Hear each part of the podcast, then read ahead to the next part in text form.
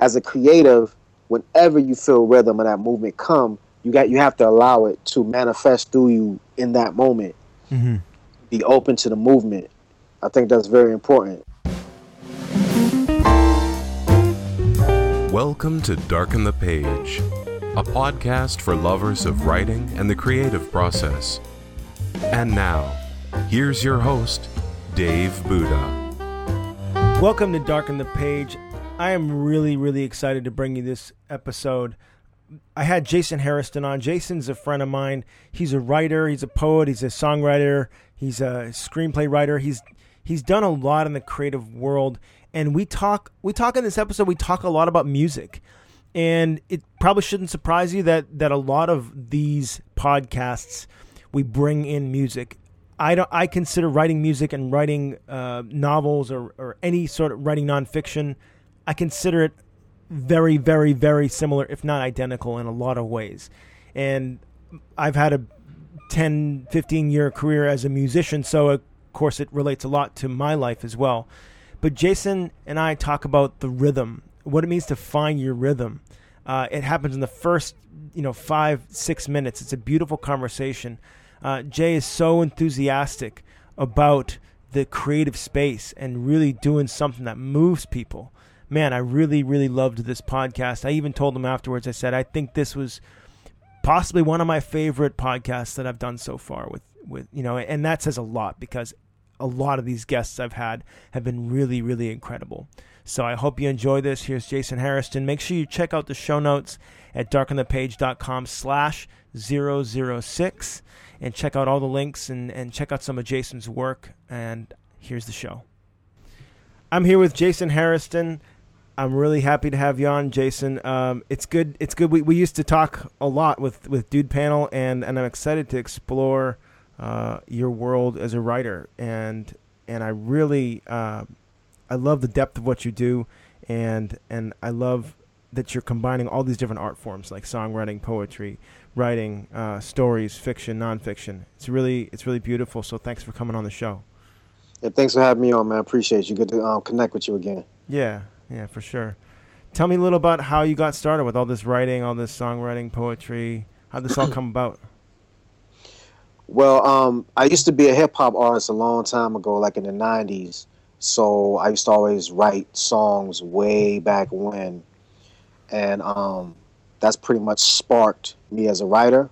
Because when I used to write songs, I was always trying to come up with a concept or or talk about specific subjects, you know. So um, kind of like in the same vein of how Nas does with his style, like he always talk about specific subjects. So mm-hmm. I was always interested in expressing my perspective, you know, in a way through music or through poetry, what have you. So that's what sparked all of the writing mm-hmm. with them. I heard that song, uh, that song "Mind Sex" by Dead Prez the other day, and I thought of you. Yeah. Oh, really? that was like I was like, man, like Jason could have written this song. Yeah. so yeah, that's a compliment. Appreciate that. Yeah, that's a cool song. Uh, so how did that all come into you know like putting it all in a book and and that like what's what's that been what's that been like for you and how long you been at this like since the 90s i mean you know it's just been writing a lot i mean tell me about that well um, in the 90s i actually stopped like around 98 as an artist and i started managing a few artists and groups and stuff like that so i didn't start writing again until maybe like around 2010 i just started randomly writing. Well, first, let me back up. Well, yeah, around 2010, I started expressing myself on Facebook. That's what happened first. I just started expressing my perspectives. Mm-hmm. And from that, it led back to me just writing lyrics here and there. I was like, wow, I never thought that I would start writing lyrics again. Mm-hmm. But they just started pouring out of me. So I just went with it. And the next thing you know, I was recording little snippets of me doing verses. And next thing you know, I'm recording songs again. And it was just organic the way it the way it happened. Mm-hmm. And as mm-hmm. far as the books, that kind of happened organically too, because just me expressing myself and expressing my perspective on relationships and just relating in general, it just led to me um, deciding to put together a quick little book to give like a foundation of my perspective on relationships and giving tips that I've used that helped me navigate through relationships more efficiently. Yeah. So I just decided to put that out and um, and from there, uh, you know, from being on Facebook once again, quotes. I got thousands of quotes saved, and mm-hmm. I started making memes. And I decided to put that in a book and put that out there. So, um, as far as the reason why I create so much and put so much content out is because I have I literally have so much inside of me that has to get out that if I don't, it's like I'll explode. Yeah. It's literally like that. So I have to get it out. So like just today I took a walk and I, I swear it happens just like this, just randomly thoughts, just just feelings. First is a feeling. I feel it. Yeah. And it start coming out. And I literally start rambling and talking. Then I'm like, whoa. Then I'll take notes from what I'm saying. It's like it's almost like I'm channeling in a sense. Stuff just comes through organically. Yeah. Yeah. Constantly all during the day. So all during the day I might be taking notes in my phone. Cause stuff just keeps pouring through me. Yeah. And I have to get it out. So yeah. Yeah, I'm really grateful for the phone and the ability to create content wherever I'm at, whether it's audio, yeah. video, or writing. The phone is just an amazing resource for that. Yeah, it's almost you know, like it's, it's, almost like that was meant like with the phone was invented for artists because we, yes. we never had an, an, option when creativity strikes.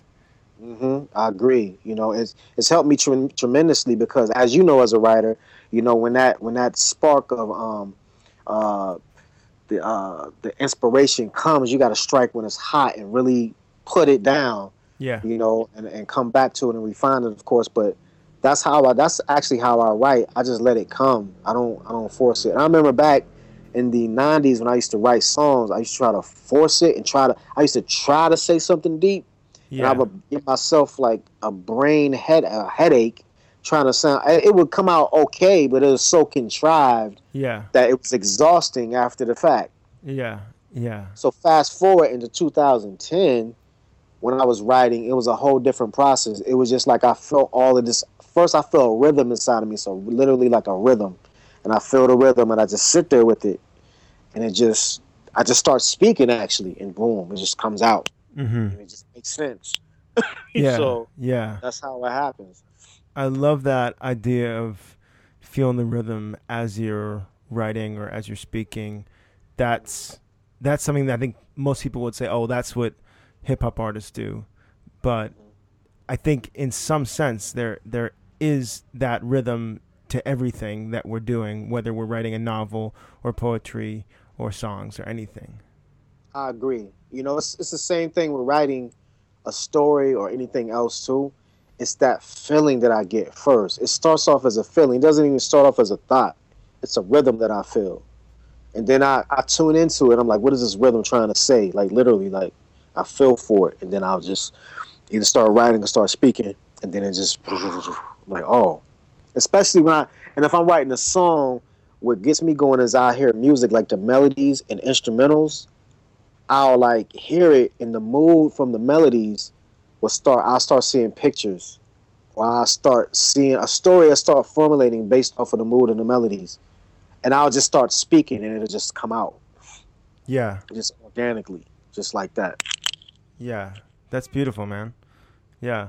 You know, it's funny too when you uh, when you said this about Facebook, about Facebook was kind of your your not like intro to writing again, but it got you back into it and and I see that so often. I see it with myself too, and I feel like Facebook for writers is kind of like Instagram used to be for photographers because people were taking pictures and putting them on Instagram, but they weren't. They didn't consider themselves photographers. But all of a sudden, they started taking some pictures that were pretty cool, and then people go, "Oh, you know, I could actually."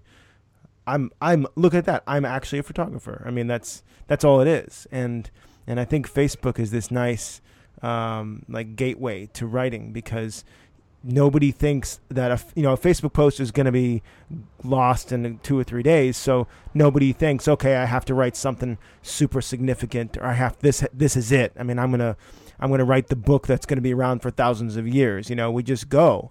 And, and that's a way better way to create than thinking, okay, I have to write something that's going to be timeless. Right, I agree, and I also think that the platform of Facebook when you're able to express yourself as a writer, it sharpens your skills too, because you write more, and you and and what it does, what I think Facebook has done for me, it's actually helped me condense my writing. Um, compress it rather. Yeah. What I mean by that is it's because um, well Twitter and that combined, but I understand because of social media, people have short attention spans. So what it does is it, it kind of like forces you to compress an idea into a small, smaller frame. And what that does for me, it helps me because it tightens up my writing skills because it's it's I see that it's helped me to be able to um, refine my way to express something, getting straight to the point and having less fluff. You know, and that's how I like to write my books. And that's why my relationship book is only 21 pages because it's just straight to the point. There's no fluff. Yeah. You know, I think because of social media, that's what people want now because the information is so much and so fast. I don't think people want fluff anymore. They want straight to the point. Now, what is it? Boom, boom, boom. Here it is. Yeah. It seems like it seems like for me that I've always wanted that in a way. You know, I, I wonder I wonder how this stuff would have actually gone over fifty years ago. You know, maybe it wouldn't have been. Maybe publishers would have said, "Oh man, come on, you can't p- publish a twenty-one page book."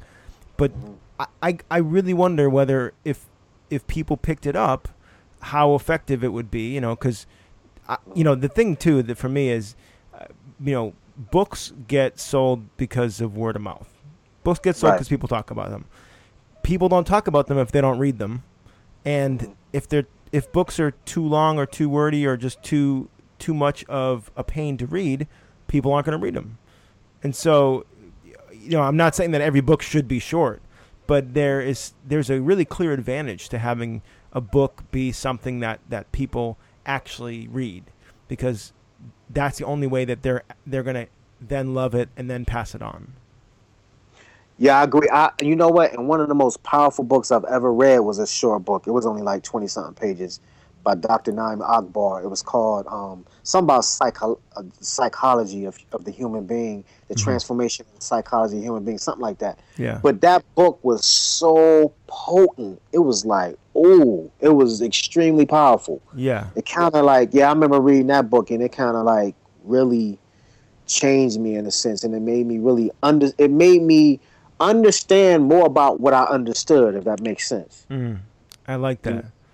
Yeah, it was, it was powerful, man. So um, that's just an example of how, you know, you don't have to um, beat around the bush, you know, to get a point across. And I'm just like you. I would rather you just go get straight to the point and tell me, you know, instead of giving me the fluff.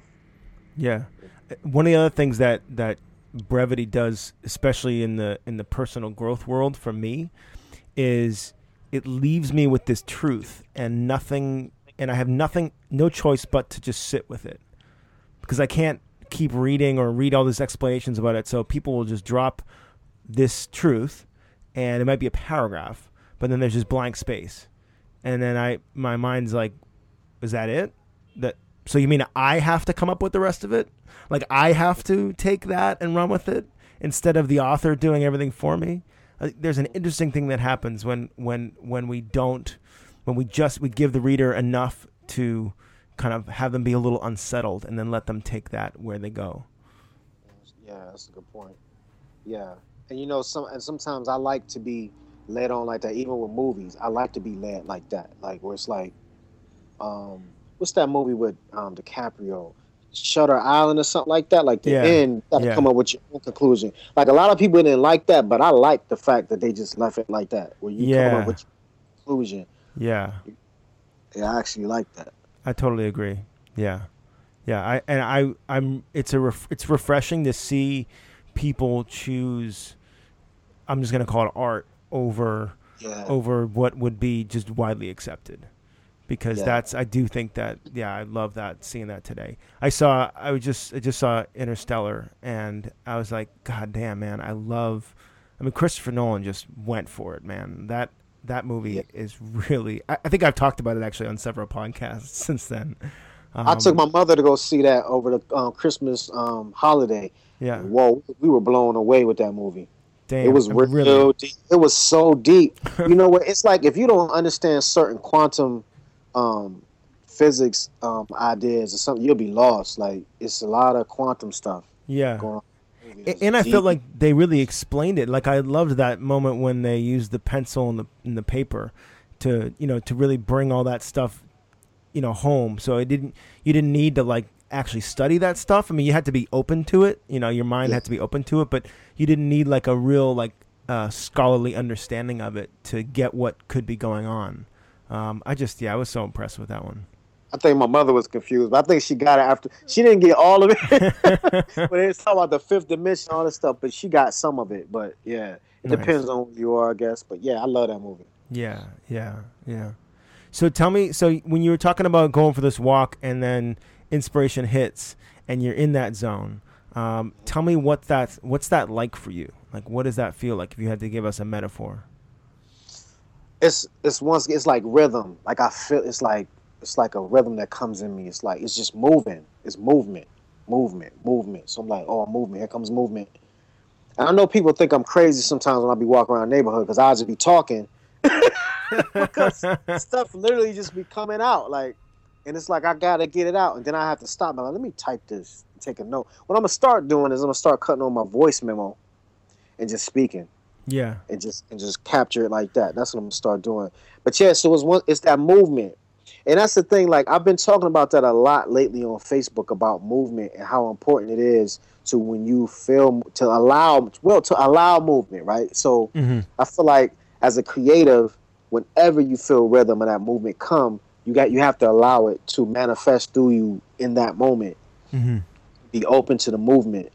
I think that's very important. You know, yeah, um, that's such a bigger concept. We're not just talking about writing. Yeah, right? Yeah, exactly. It's it's you know it's it's about expansion. So anybody who's creating anything, and when that rhythm comes, that movement comes in your body.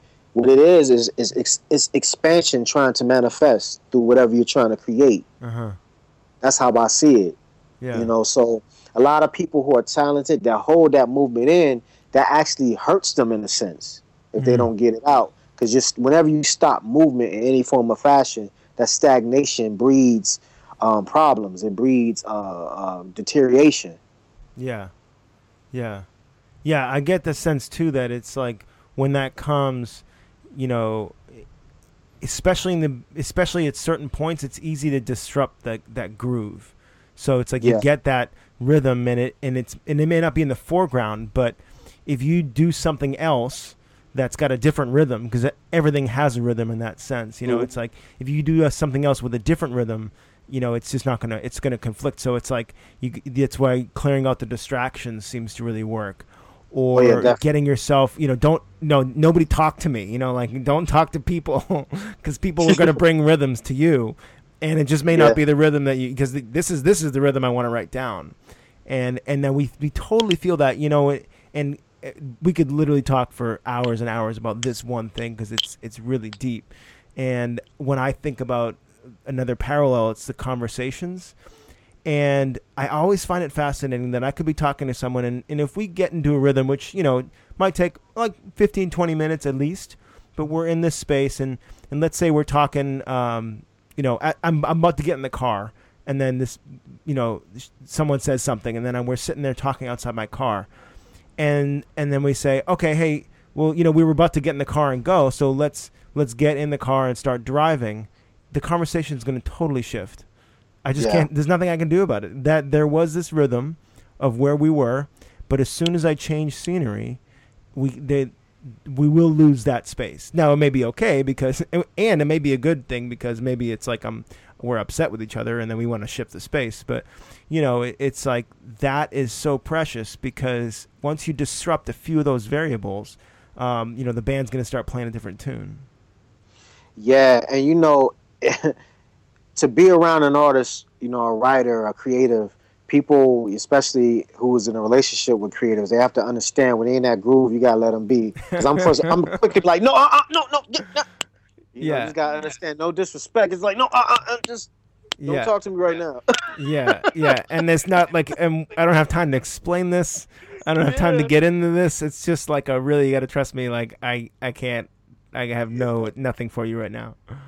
Right, right, right. You know, because I've been in a situation where, you know, uh, a girlfriend or something will come in the room and throw me completely off when I was in a groove, a deep groove. We're like, oh, it just, it just disappears in the thin air. I'm like, ah.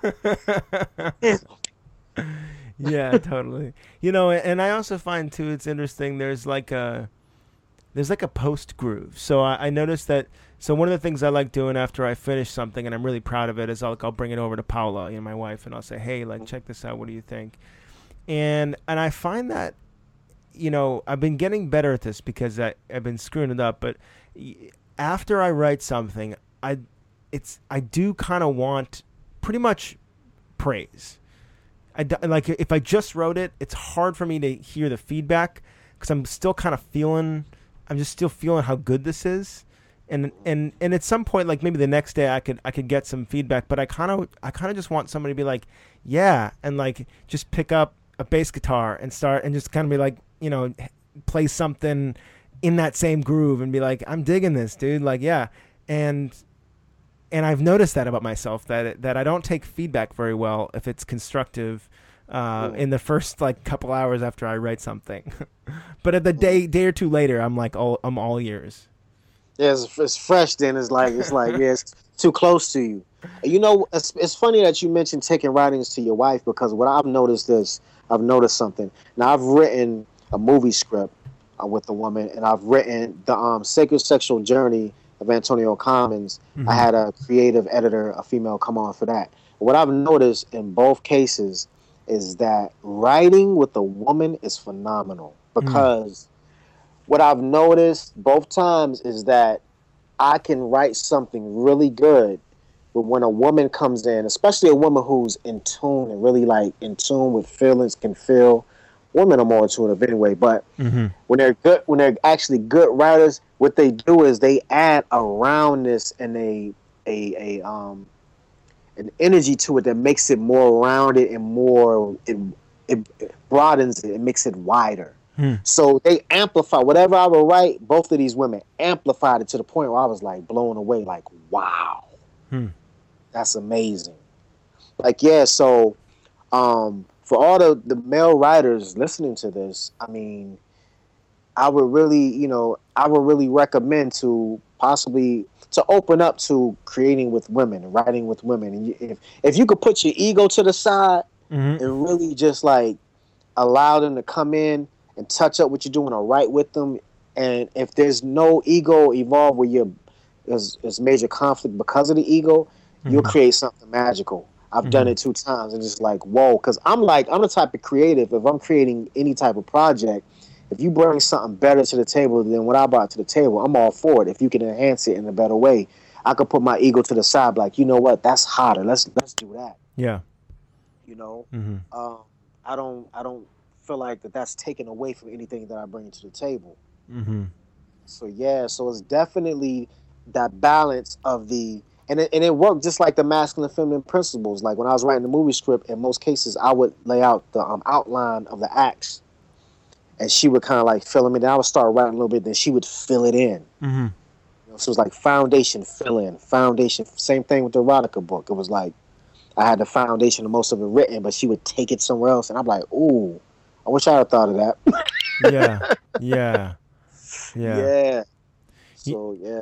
Something, something I was talking about yesterday with uh, this guy David Cates, who's who's my mentor, living here in Bali um, he talked about conversations, and this applies to writing too, but conversations being both lyrics and music, and that the music is the feeling behind what you're saying, and the lyrics are the actual words. And and I noticed that that women, especially women who really uh, in their feminine essence, are always listening to the music that you're saying, and and, and are really really affected by the music. And it, you, the lyrics could be great, but if the music is eh, not so good, then then they're going to be affected by that and give you feedback on that.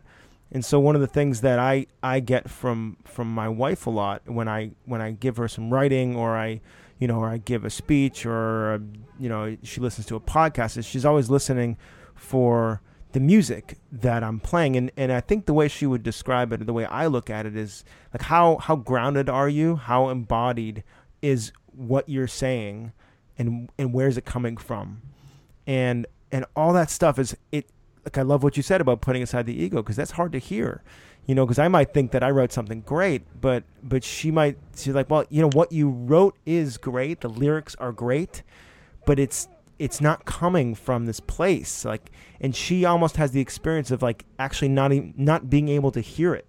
It it, yeah. it doesn't because she really is listening to the music. The music opens her up to the lyrics, and in a way, the lyrics don't even matter to her because they, Yeah. you know, and and so sh- I get that feedback a lot, and and it's and I've always been kind of a lyrics guy, and and not really understanding the music as much. So the her her giving me all this feedback in the last couple years um, of us working together, and I, honestly, I have her read everything I write. I mean, and I really value it. I sit there and just like adore the fact that she's editing this because it's super helpful.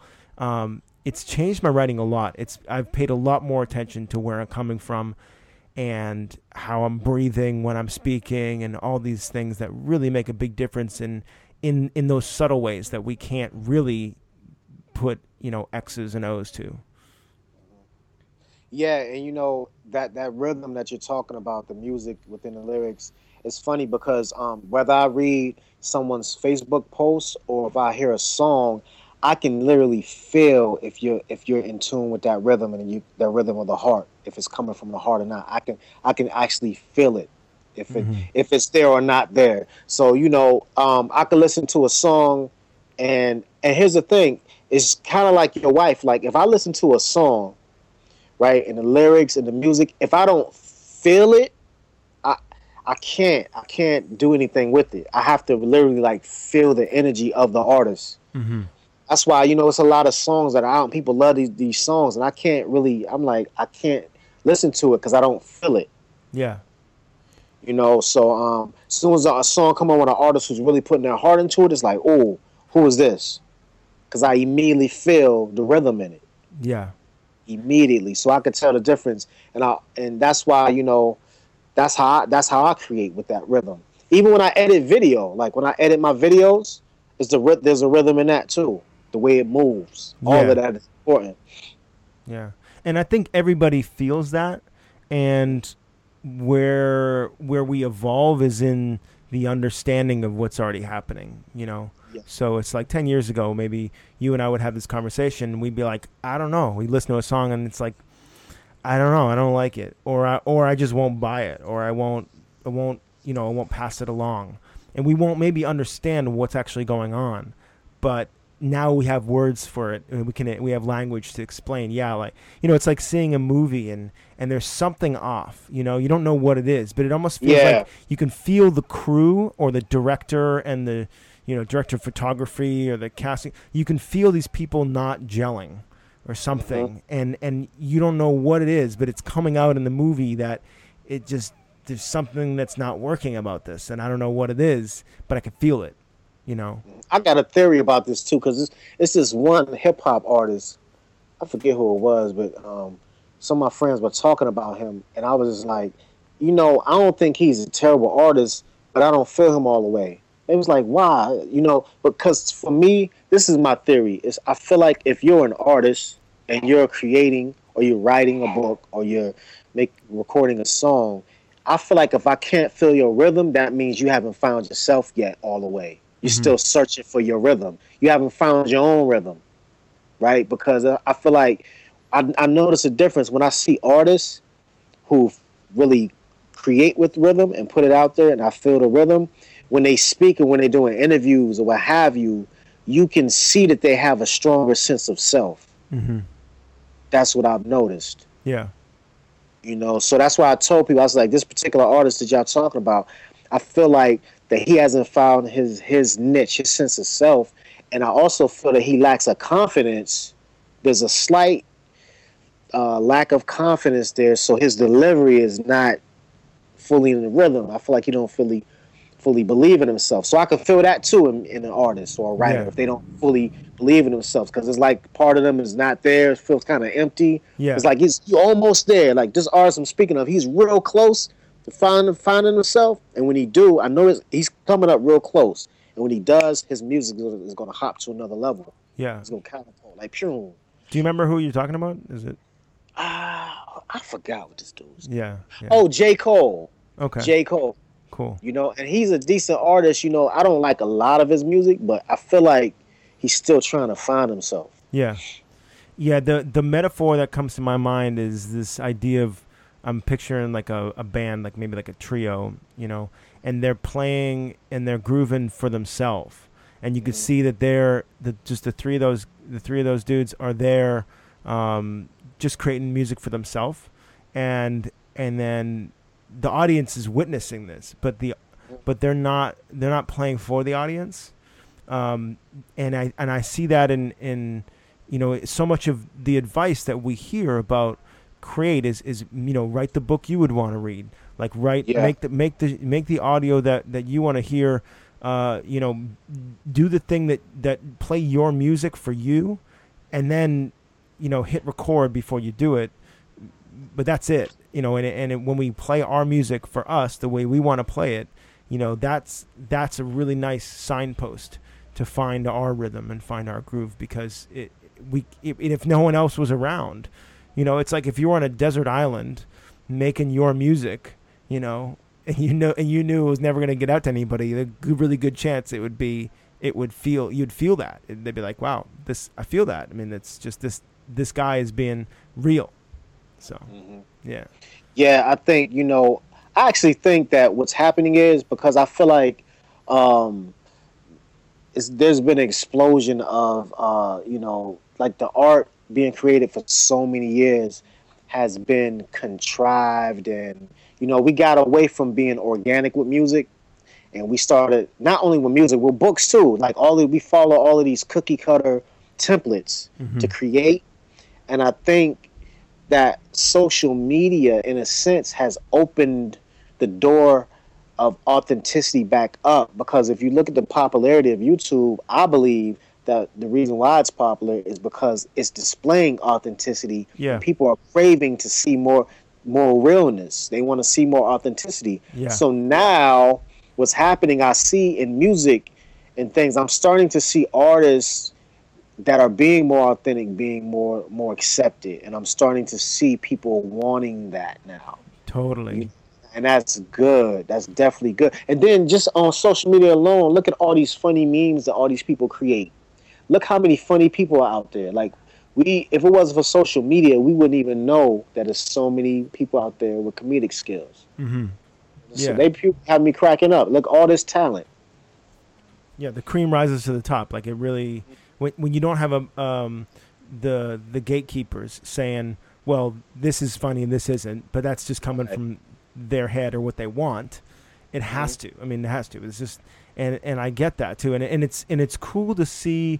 I think the transformation for me happens when I put out something, and then I'm like, you know, especially if it's really raw. I'm like, this nobody's gonna like this shit, man. It's just whatever. And then I get mm. this reaction. I'm like, no, more. It's like you want more of Yeah. that. You want more of that? Like what?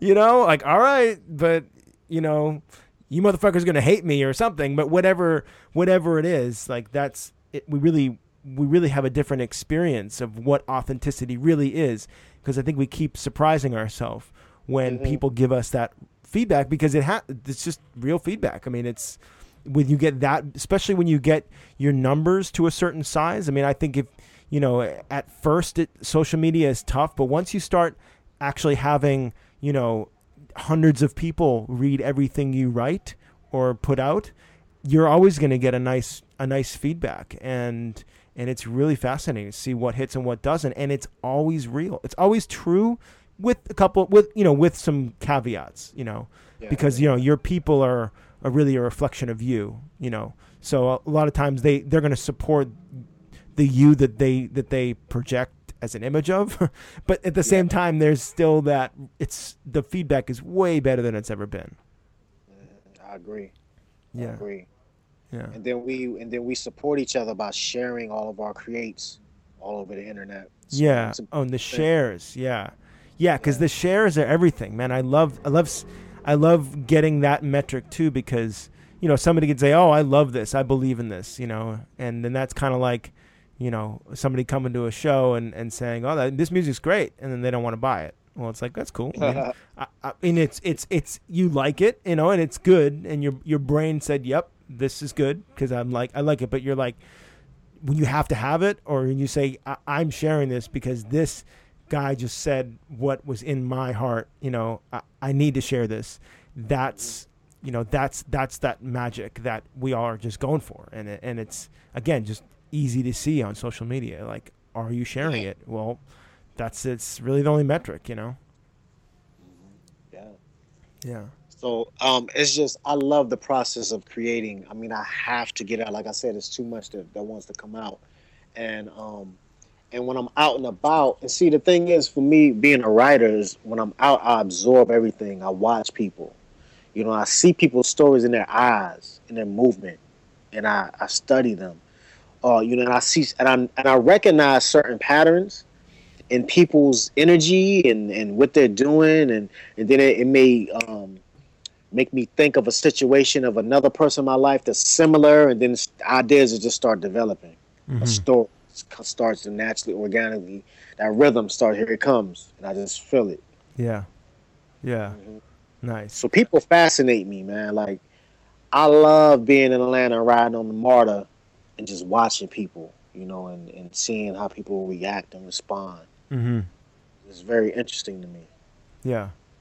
What are, what are your some of what are some of your favorite places to write and and obviously we you know we talk about hey when inspiration hits it hits and you could be in the bathroom you could be anywhere but what are some of your favorite places to go if you're like feeling like I want to write something Um, favorite places to write. I think just be being out and about, just like walking or something. And I usually I sit down outside in the park and stuff will come to me. So like nature, yeah place that I like to write. I like to you know go outside and just sit and and feel and let the rhythm come out. So yeah, I would say going out in nature helps a lot. Just being outside, really. yeah yeah I, I always found it fascinating this whole you know getting ideas in the shower thing and and I I remember this was like a couple years ago I I was I found myself I had I had my laptop with me and I found myself waiting to get get my car fixed. So it was like it was gonna be like an hour and a half. So I decided I'll just stay, and I sat in the waiting room of the uh, the garage there, and and I just pulled out my laptop and and I I wrote um, I just it was like the best place ever because you know I, I just I got stuck there. It was like I couldn't leave, and I had to do something, and there was no internet, and so it was like I, I love those situations that come up, which is like, and I couldn't. I tried to actually repeat that. I I, I literally went back to that place. I, I go there get my car fixed all the time, so they kind of know me. But I just went there and sat in the waiting room without getting my car fixed. I just I was like, if I just can get what I was getting, but of course, trying to repeat that didn't really work. Um, but it, it was interesting, man. The, the that that changes all the time for me too. The places to write, yeah. Yeah, I also like to write in coffee shops too, but I don't mean like Starbucks. I mean like your um, non-chain coffee shops with Yeah. little unique coffee, coffee shops, little unique spots Yeah, where the, where the creative energy comes in, because that kind of inspires me. Like I'm real about, in, I'm real um, in tune to the subtle energies of my environment. So that type of energy of people coming in and out, that creative spirit, kind of like uh, sparks me in a sense. Yeah, yeah. There, I noticed this the other day because there's this place right next to where we live in Bali, where it's they call them the warung, which is kind of like a little um, divey restaurant, and there is this place that is super funky, and it looks like it was built by a bunch of kids, you know, because it's it's got just like fabrics hanging in random places, and uh, all the tables and chairs are different, and and there's something so exciting about a place that is funky. Like the decor is just weird. And then nothing you know n- there's no like there's all these little nooks that are different so in every corner of the room has a like this completely different feel you know you can sit on couches when there's a couple guitars around and some fabrics and then you can go up and it's kind of like there's some like metal up in the it's just weird and i and i love that yeah, I like stuff like that too. yeah yeah It's nice interesting. And that's the thing for me too. Like when I um and also when I go see a film or read a book and when it's different, that inspires me. yeah Art that has something different within it.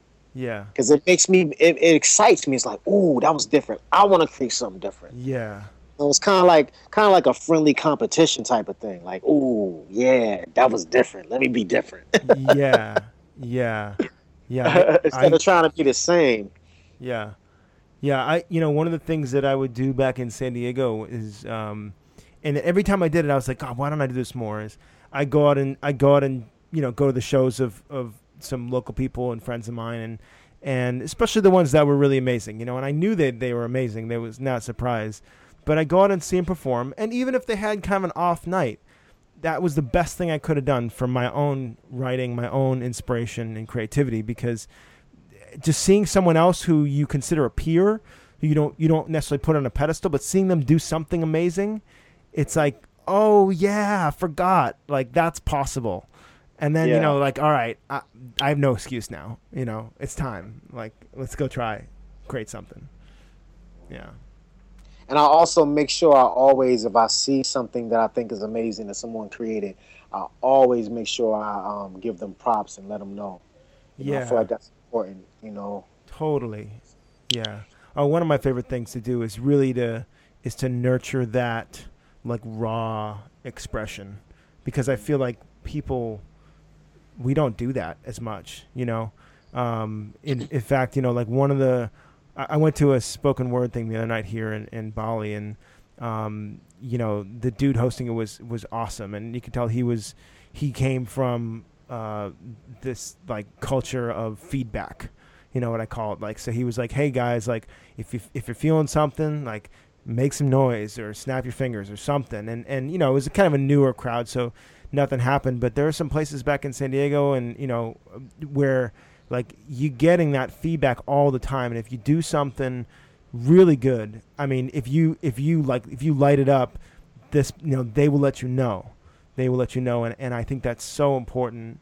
Um, and it's one of the things I love about black culture too. Like that is like uh, as a musician or as any kind of artist, like that is the environment that that I absolutely thrive in because I get to see what's happening and I get that real time feedback, and you get the feedback if it if it kind of sucks too. But you know it'll be like silence, you know. yeah. or boos. I mean, or boos. Like they people, you know, if if you know, it, I've. uh you know my old, my my band used to used to go to these um I, I forget what they call them. They were in San Diego, but it they would go and it was like this I don't know, it's like a competition thing, or but it was something where like bands would get booed off the stage, and then they would bring on a new band and new artists, and then if people loved you, they would cheer for you, and if they didn't, like they would boo you. Uh, that that's um, I love that. Like that's so exciting, you know. And we don't do that anymore because we're so polite, you know. Yeah, you know that's why you know I think on um, that show the Apollo, you know they can't boo the kids. I'm like boo the kids. They need to grow thick skin. You want to be in entertainment? Yeah. You need to getting booed when you're little. Boo. Yeah. be going back to bulls on them kids. Because one or two things gonna happen when you boo the kids. Either they're gonna be like, you know what? They go be like, I'm gonna be better next time I go, or they go, like, I don't want to do it no more. And if they take that route, you know they're not built for showbiz. Yeah, yeah. what age do you think we should start booing kids? All ages. Well, nah, I'm playing now, not all ages. But if you old enough to be on Apollo, you old enough to get booed. Yeah, yeah. I'm sorry yeah. I mean, I would so much rather get booed than have silence. Yeah, I mean, they got it. You have to learn. I mean, you because you're either gonna sharpen your sword or you go put it down. And if you put it down, you know it's not for you. Because, I mean, being able to take criticism is very important as an artist, though. Yeah. You know, um, it's very important to really be able to do that. I mean, even if you don't agree, you know. But I, I, I would rather someone be truthful with me and tell me, and I don't like it, but this is why. Yeah. You know, and then to have somebody just be like, yeah, that's great, and they don't really like it. Just be real. You know, I can handle it, but that's yeah. me because I want to be better. So there may be something that you tell me that I see, like, oh, you know, you got a point there. Yeah. That's, so I'm open to that. Yeah. Yeah, and and you know what I one of the things I tell myself is that if haters are if they're being a jerk and and they're still around, it's probably because they're right. Mm. Like you can't be a jerk and wrong because then you just lose your job. But you know, if, mm. if you're going to be a jerk about your feedback, it's probably because there's something in there. You're at least seeing some truth, and you're you're you're exactly. talking about it. So I I like it. You know, I I wrote this article a couple years ago that it was I knew it was going to get a lot of a lot of press, and I wrote it, and then within three minutes, some dude commented, and basically was just really nasty. It was like he's like, "Wow, dude, you're you're totally full of yourself. You're such a jerk. And, you know, it was a comment. So, I mean, I'm getting upset. Nobody cares. You know, I'm sitting there on my computer. And, and I thought about it for a second. I was like, and I reread the article and I was like, you know, I was like, I could, I can kind of agree with that. I mean, I'm, I was pretty fiery when I wrote this and, and I could see my ego coming out in all these sorts of places and t- running the show. And so, yeah, I made some edits and I went back and I wrote and responded to him and I was like, hey, man, I want to say thanks for making that comment and making it so early because I think you just saved me a lot of face, you know? And I appreciate that. and I really did, you know? Um, but he was Yeah. right, you know, even though he's being a jerk about it, but he was right, you know, in a lot of ways. Yeah, I've I've done I do stuff like that. I've done that recently where um someone um actually triggered me and I reacted like then I caught myself like, oh damn. Yeah, she she what what what does she um point what's in me that I need to look at? So I actually thank this person like thank you for triggering me because you let me know that that little piece right there still needs to be cleared. You know, Yeah. so so you know, and also and see and understanding that see that and alone that's that's foundation for for writing. Understanding how psychology works like the best writers understand psychology. They understand how the mind works how how the how the feel of what's going on influences the mind. Once you once you can see and feel that you know you can really get deeper with your expression.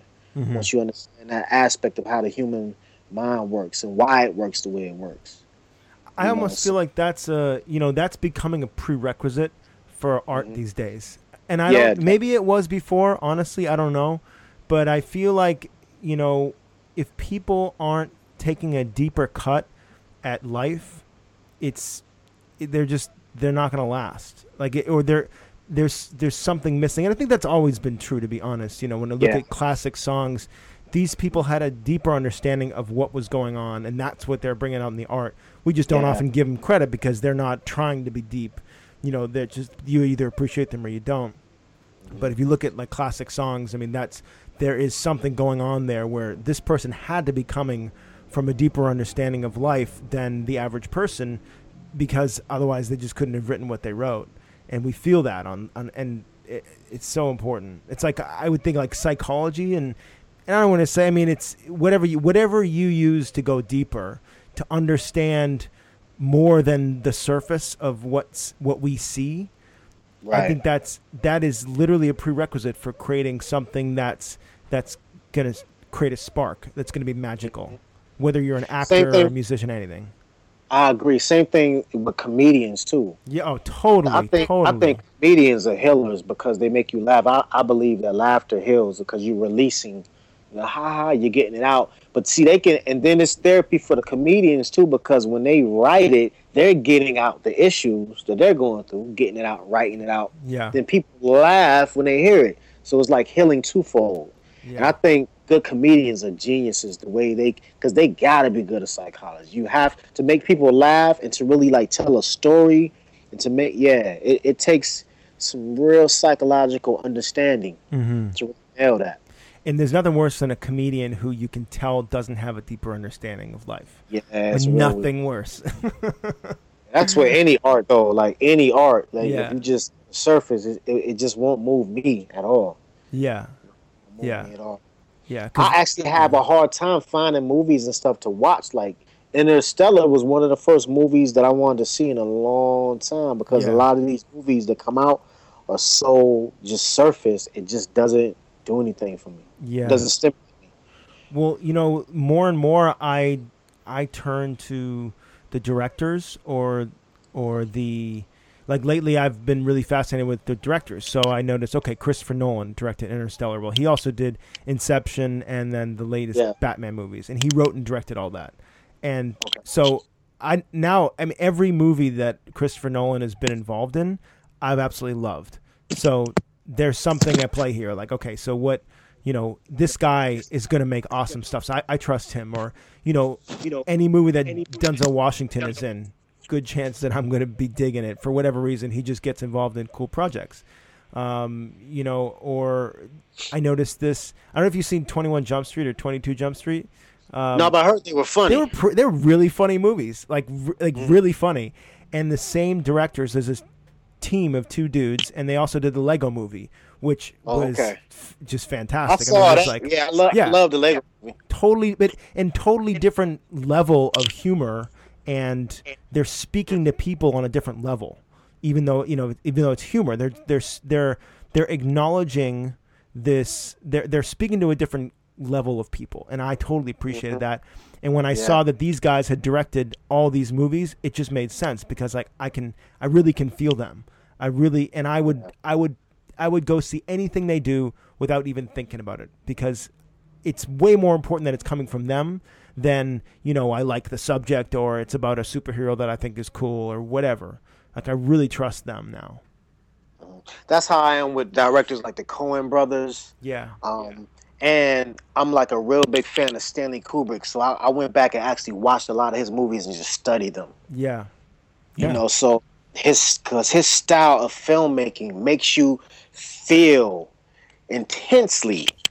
you know, so Mhm. I'm a big fan. I'm a big fan of creating. So if I ever get to a to a um, because even the movie script that I wrote with with my female friend, you know, there are certain scenes, certain stuff that I wrote in the script to where it's it's certain. If if we were to shoot it, it would make you feel uncomfortable on purpose Mm-hmm.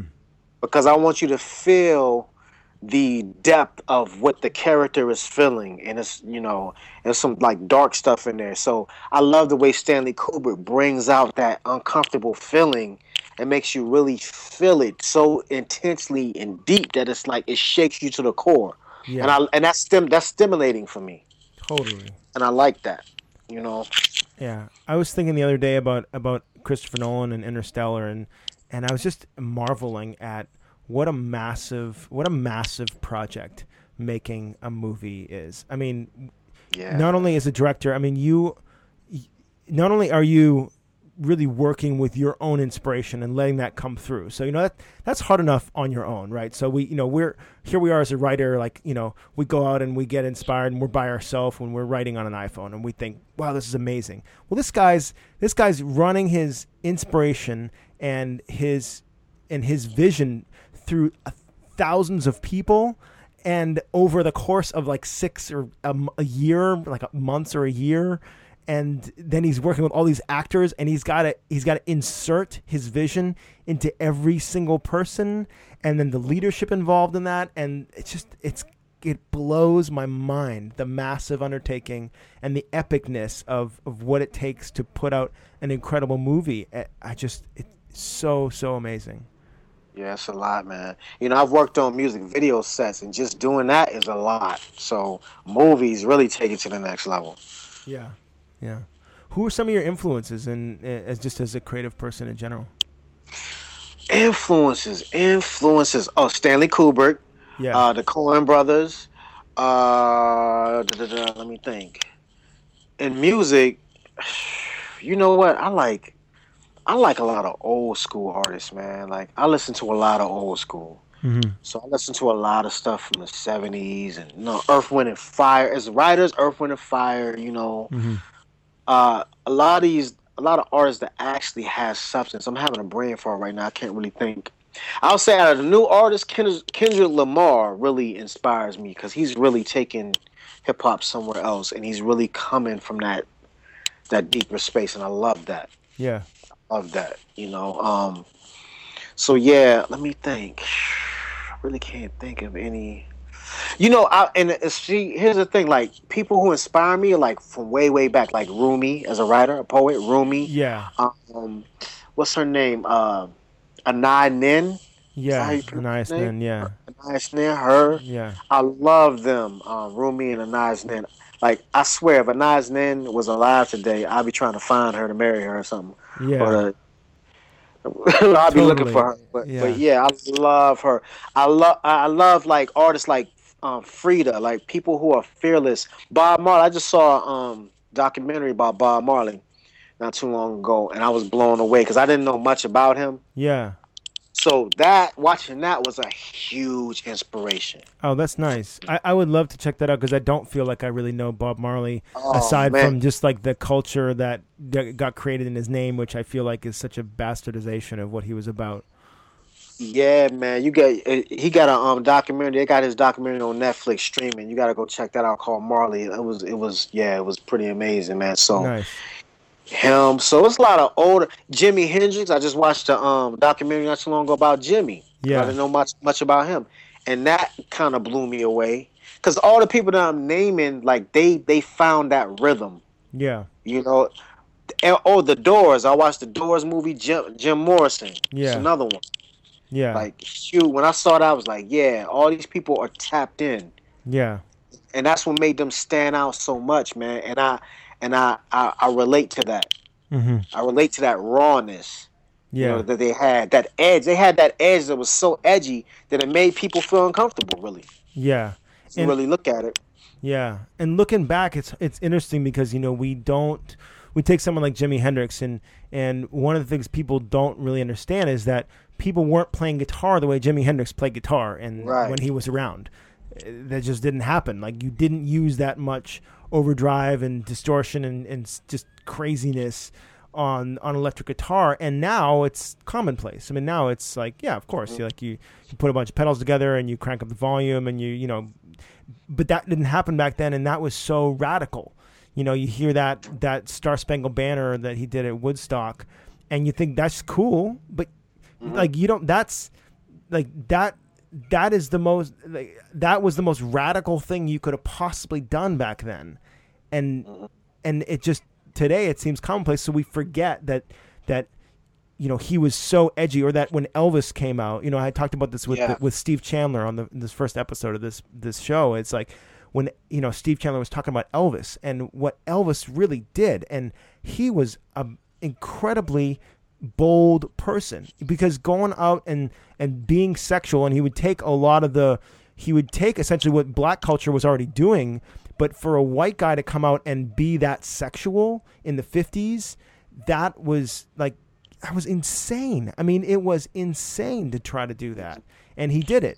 But yet today it's like to come out and thrust your hips during a song it's like well of course you know it's like that's not I, you know what? I want to make a point about what you just said because uh, I think that's the problem with culture in a sense. I feel like that there's not enough people pushing the envelope. And see, when you have all the artists that we mentioned were people who are edgy enough to push the envelope, and every time someone comes along and push the envelope, it's actually an expansion through culture and expand it expands us as humans. yeah You know, so um, I feel like what I'm seeing now, once again, because of social media, I feel like what's happening now that's never happened before in our modern culture is that the internet is serving as a platform for all of us to push the edge collectively mm-hmm. as a whole.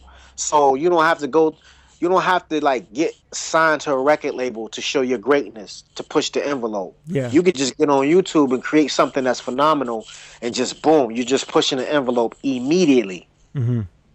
You know, so that's exciting to me because now that the door is open for everybody to push the envelope, and now that we're, embracing that, what's going to happen is because I've been speaking about this um, lately, is that there's going to soon. I feel like there's going to be a new explosion, a new renaissance, a creative renaissance that's going. to It's mm-hmm. exploding now, but it's going to get even bigger, and Yeah. it's going to just bloom. It's going to push us so far because the authenticity is going to take over and it's going to be so much uniqueness yeah and the uniqueness is going to be accepted because i think that we're coming out of a a rut of a cookie cutter rut yeah you know and i feel like that we're coming into this newness of of of being and then on top of that when you look at technology you look at um, we have 3d printers now and i think that in the future we're going to be going to get resources like say we want to um, print a flashlight. We can design it ourselves online pick the color and make it three colors make it look funky and print it. You Yeah. know so everybody's look how authentic that is. Like everybody got a different type of flashlight. You know everybody got a different Totally. type. So i think that in itself is going to create a, a, a um an explosion of individualism collectively yeah that's going to change culture forever Yeah. I, I see that cusp at play too, and I don't really follow politics that much, But I, I, I see that at play a lot in politics today because I do feel like because I know we're not there yet. It's very clear we're not Right. there yet. But it's Uh-huh. I you you can smell it. It's in the air. Yeah. Like man, you know what I think what Ron Paul did last election was—it was the beginning of something that you just cannot ignore.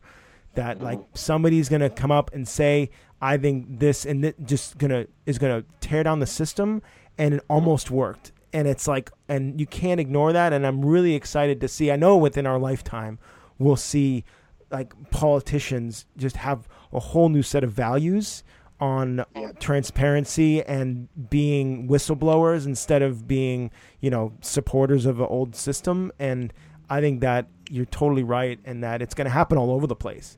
Um, and it's yeah, it's a real exciting time. And I, I wonder. I mean, I wonder hundreds of years from now if if this really is as monumental a time as we think it is because I, I you know things are changing so much faster than, than they ever Oh my gosh, so fast. You know, I mean, it's just it's, Fact. and I wonder, is it just us because we this is where we live, or is it really, you know, truly that, uh, you know, it's like a hockey stick. You know, it's like it's been going along, going along, and then all of a sudden it's really shooting up because of technology and internet and what we can share and how fast ideas can spread.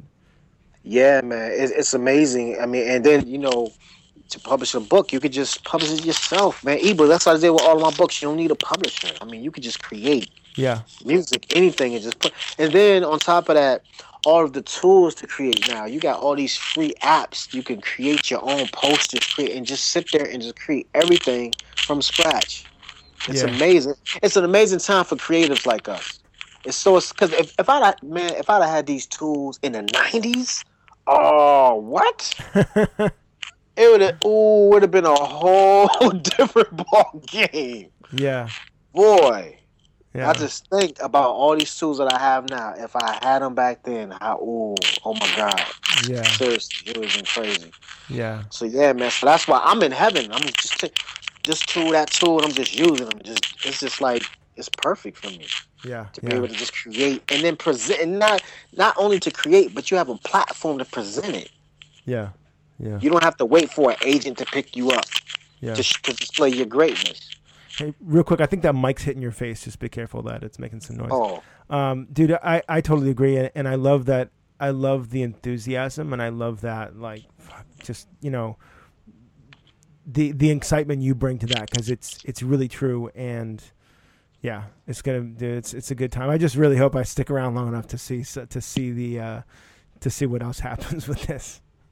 Yeah. I think you're gonna see some amazing things, man. I'm I'm really excited about it because I see where we're going. And um, these young kids that are coming up too, I'm telling you, man, they are something else. These the youth, the new generation is something else. Yeah, and they coming right in, hitting the ground, running with these tools, yeah. Oh, totally, totally. hitting the ground, running. Yeah, so, there's there's yeah. guys in their early twenties that I just feel Oh, stupid man, around. amazing. Yeah, I, I know some young men and women here in Atlanta that I've met uh, when I came back here in October for a hot second that are brilliant. I'm talking about their ideas and and I was just sitting there amazed, like, wow, you guys are brilliant. yeah, And they have the access to be able to get their brilliance out. And that's what's exciting. Yeah, yeah, and they don't and they don't resist. I, I found that the the younger the the people, the less resistance they have to this new technology. You know, I mean, I Mhm. can remember when Twitter came out, and then you know I was I had to spend a year complaining about it before I got on it, and I was, and then Vine, and oh I don't know about Vine, oh this is good, and it's like I'm just an old, I'm just gonna die off, man. If I if I keep that shit up, you know, like Yeah, it's like dude that, that that just don't have time for that. And and if I want to get you know it, it, it's just it's just what's new, it's just changing, and it's just gonna happen even faster, and it's gonna it's not gonna slow down, it's gonna speed up, you know, as more developers come in. You know, I'm in Indonesia right now, and like if you go on any of these crowdsourcing sites, you know, where the designers all come, from, they're all from Indonesia and like Eastern Europe. Because now with all now with the access, like we can have, I can, you know, the guy that designed the logo for this podcast is from Indonesia. You know, it's like why not? Because you know it, it was a little cheaper, and I did it through 99 Designs, which was an awesome experience, by the way. And you know, it's like there's access. More people are getting in the game. More people are getting in the game. So it's just gonna, you know, it's gonna rise. It's gonna raise up everybody. So it's exciting, man. Yeah.